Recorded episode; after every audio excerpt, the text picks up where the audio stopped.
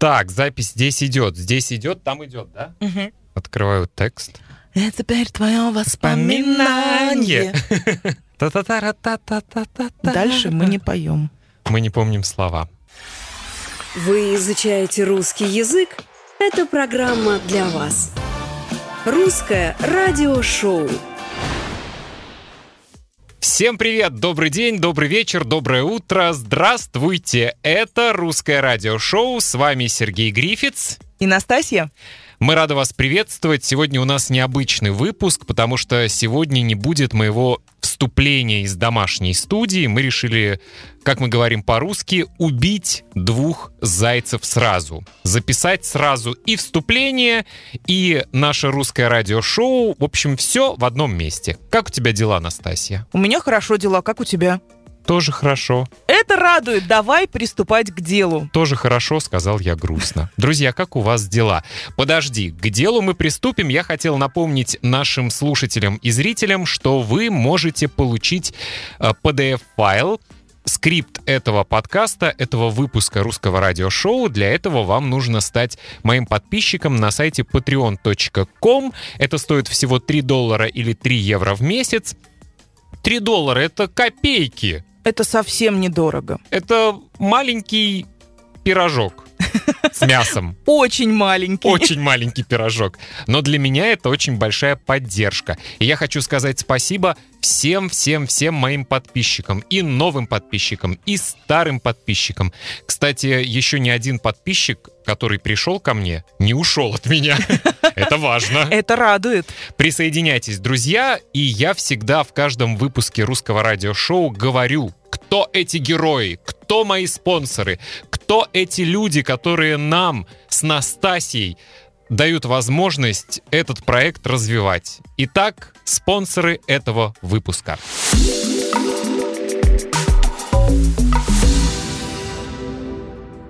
Сегодня у нас интересный выпуск, Настасья, потому что тему предложила наша подписчица на Патреоне. Здорово. Юля написала, Сергей, почему бы вам не рассказать о хохломе, о гжеле?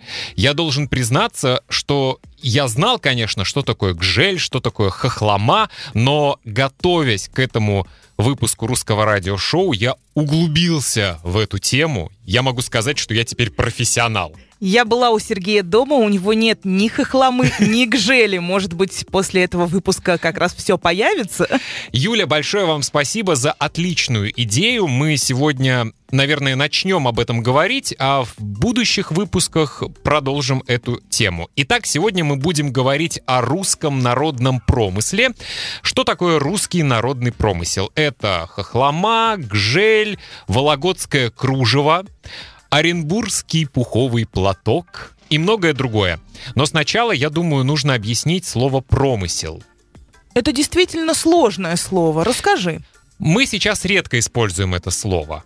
Но мы все знаем, что оно означает. Чтобы наши студенты поняли, я бы объяснил так. Русский народный промысел — это русский народный Промысел. бизнес. Звучит ужасно, но как по-другому объяснить промысел? Это занятие, это бизнес, который был у наших предков. Для меня промысел это какое-то дело, это то, что мы производим. Но смотри, например, ты богатая женщина, у тебя есть, например, магазин косметики. Если я подойду на улице и спрошу, Настасья, каким промыслом вы занимаетесь? Это будет странно. Я должен спросить, каким бизнесом вы занимаетесь, правда? Или кем я работаю. Или кем ты работаешь, или какой у тебя бизнес. Поэтому слово «промысел» мы используем, скорее всего, в значении «русский народный промысел». Есть еще рыболовный промысел, когда ловят рыбу. Но это тоже производство, по сути. Да. Это довольно старое слово, но знать его можно. Начнем с гжельской росписи. Итак, гжельская роспись. Роспись — это живопись, рисунок. С давних времен на Руси была широко известна посуда и иные предметы быта, изготовленные из керамики. Одним из самых известных населенных пунктов Руси, жители которого занимались изготовлением керамической фарфоровой посуды, является Гжель. Сейчас это город на территории Раменского района Московской области. Если я не ошибаюсь, это 43 километра от э, МКАДа, от Московской кольцевой дороги. Но раньше это место было центром изготовления фарфора и керамики. Продукция местных мастеров была известна во всей России. Сначала Гжель была разноцветной. Не город, а Гжель керамика. Но в первой половине 19 века мастера все чаще и чаще стали окрашивать свои изделия в белый цвет и расписывать исключительно синей краской. В наши дни роспись, сделанная синим цветом, является характерным признаком изделий гжели. То есть гжель — это и город, и узор на посуде. Это важно. Интересный факт. Любимый узор гжельских мастеров — роза. Именно роза чаще всего изображена на посуде. Среди мастеров эту розу называли агашкой. Я не знаю, называют сейчас или нет, но раньше называли агашкой. Дело в том, что в 19 веке на фарфоровых заводах было много художниц-крестьянок по имени Агафья. Вот мужчины и решили провести параллель между красивыми девушками и розами, назвав розу на посуде агашкой. Самое интересное, что это довольно старое русское имя. Сейчас редко встретишь девушку по имени Агафья. Агафья. Да, наверное, редко. Мы уже говорили в одном из выпусков э, русского радиошоу, какие имена сейчас популярны. У тебя дома есть Гжель? Да. Да? Ты знаешь, не у меня дома, а у моих родителей. У них есть и гжель, и хохлома, и многие другие народные русские росписи. У меня есть гжель только из магазина Икея.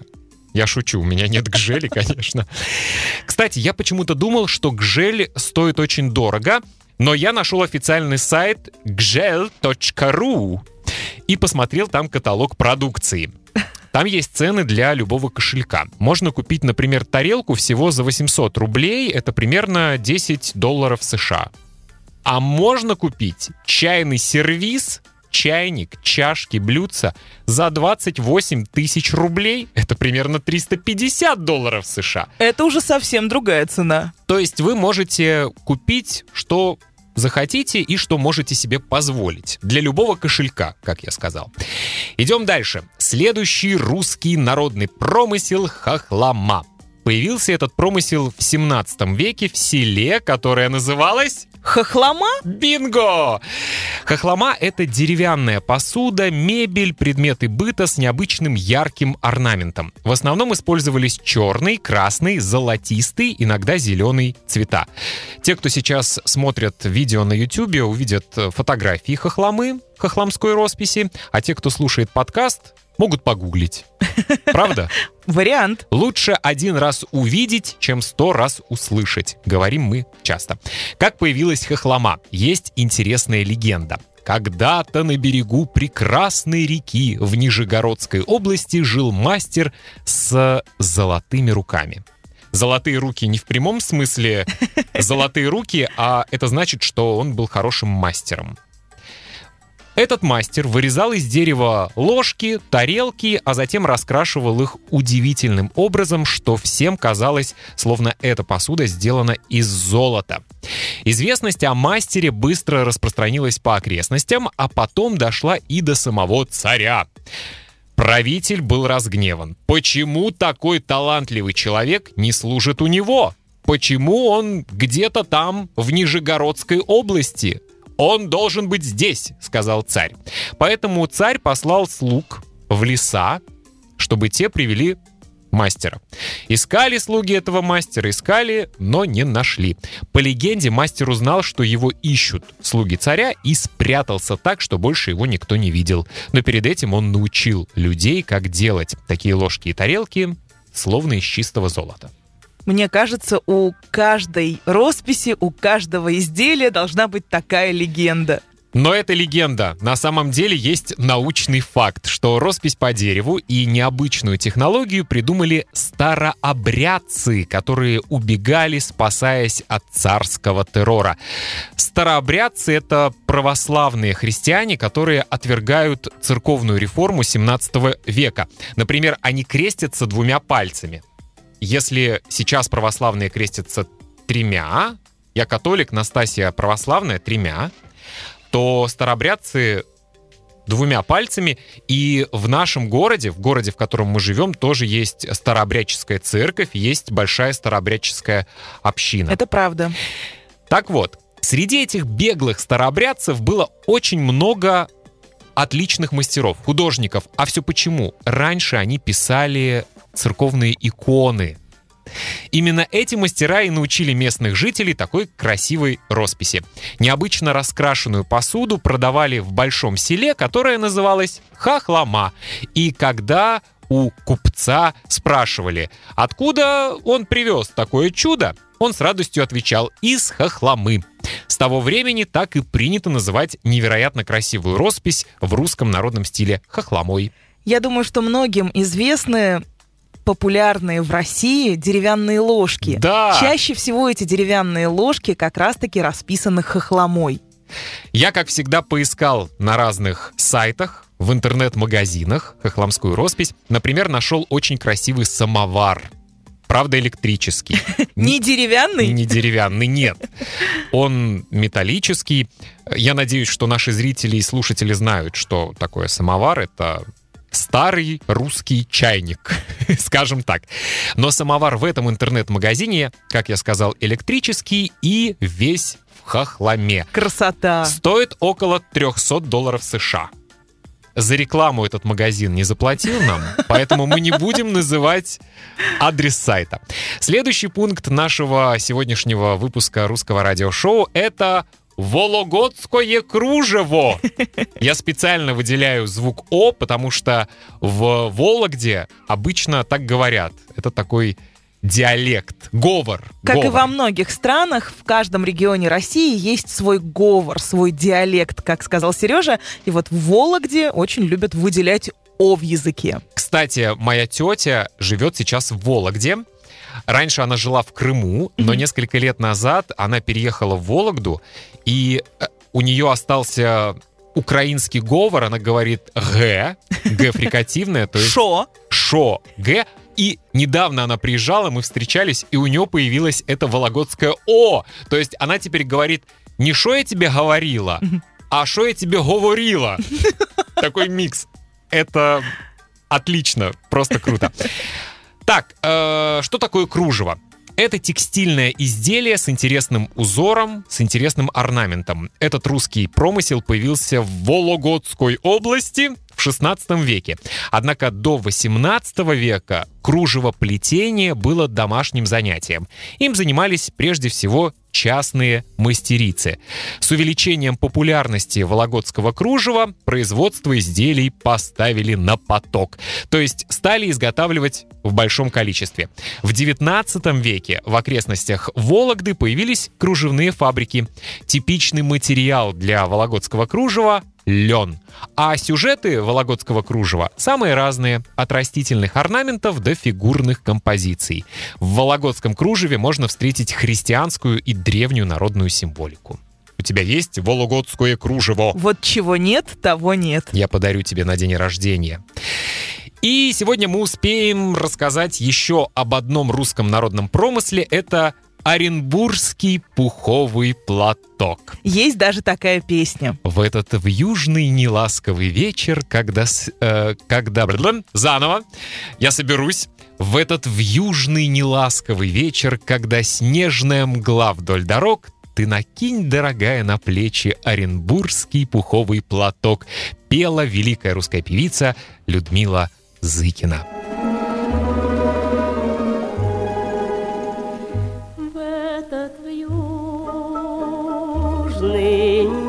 Неласковый вечер, когда снежная мгла вдоль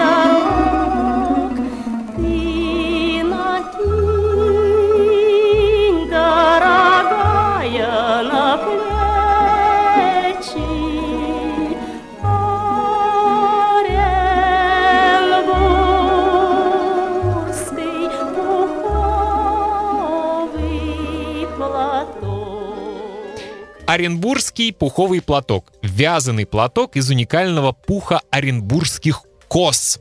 нанесенного на специальную основу. Это может быть шелк или другой материал. Изделия являются очень тонкими, как паутина, но при этом имеют, как правило, сложный узор и используются как украшения. Тонкость изделия нередко определяют по двум параметрам. Проходит ли платок через кольцо, то есть берут колечко маленькое, дай кольцо, обручальное кольцо, золотое. Да. Э. Представьте, вот такое кольцо, и вы должны протянуть платок через это кольцо.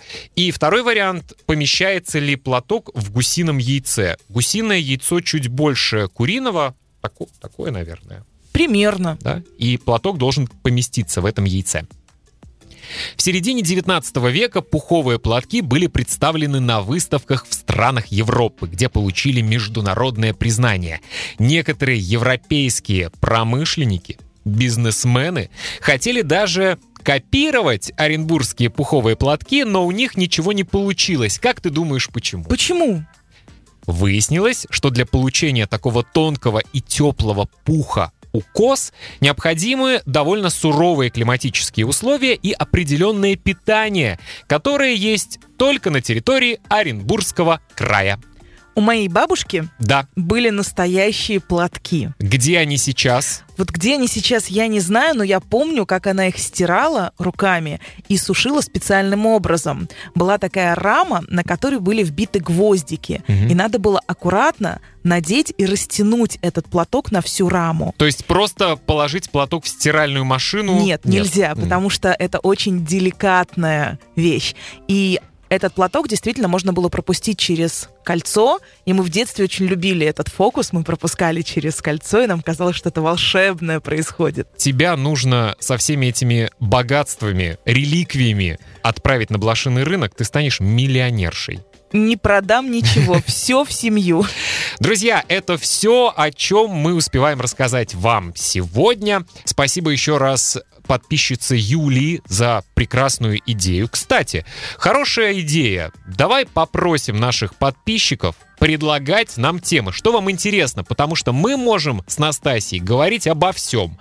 О музыке, о политике, о русском характере, о литературе. Настасья Андреевна по образованию психолог, она может даже о психологии нам с вами О рассказывать. русской психологии.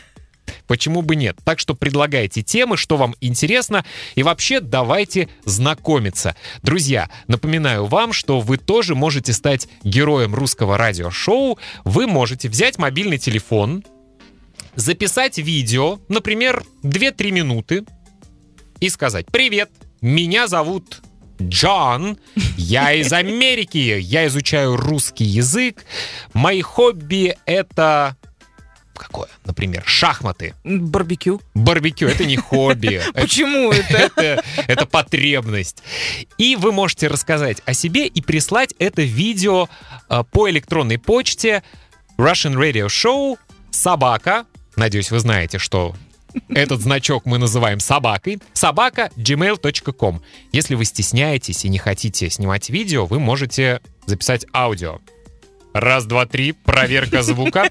И прислать нам аудио. Мы с удовольствием вставим это аудио в наш подкаст. Расскажите о себе, почему вы изучаете русский язык, что вам нравится, что не нравится, бывали ли вы в России, в каких городах. Нам все очень интересно, да, Настасья? Конечно, а может быть вы расскажете о том, куда вы мечтаете поехать или какую книгу вы мечтаете прочитать, и для этого вам нужен русский язык.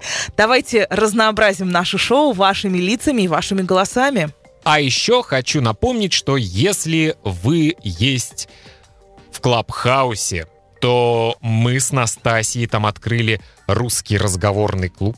Сейчас пытаюсь показать в камеру, если фокусируется камера. Russian Speaking Club. Я надеюсь, что ты прикрепишь ссылочку. Мне нравится больше показывать в камеру. Так интереснее. Это челлендж, это У вызов. тебя погас экран. Друзья, в общем, пока экран погас, э, главное, что не погас экран э, на вашем компьютере, главное, что вы нас видите и слышите, становитесь участником нашего русского разговорного клуба и, конечно, еще раз призываем вас вы можете стать нашими подписчиками на сайте patreon.com, а еще с нами можно дружить в Инстаграме, в Фейсбуке и везде. слушайте подкасты, смотрите видео и изучайте русский язык с удовольствием и с русским радиошоу. Нам нужен джингл. Русское радиошоу. Давай ты не будешь петь. Я плохо пою. Все, до следующей пятницы. Пока. Пока!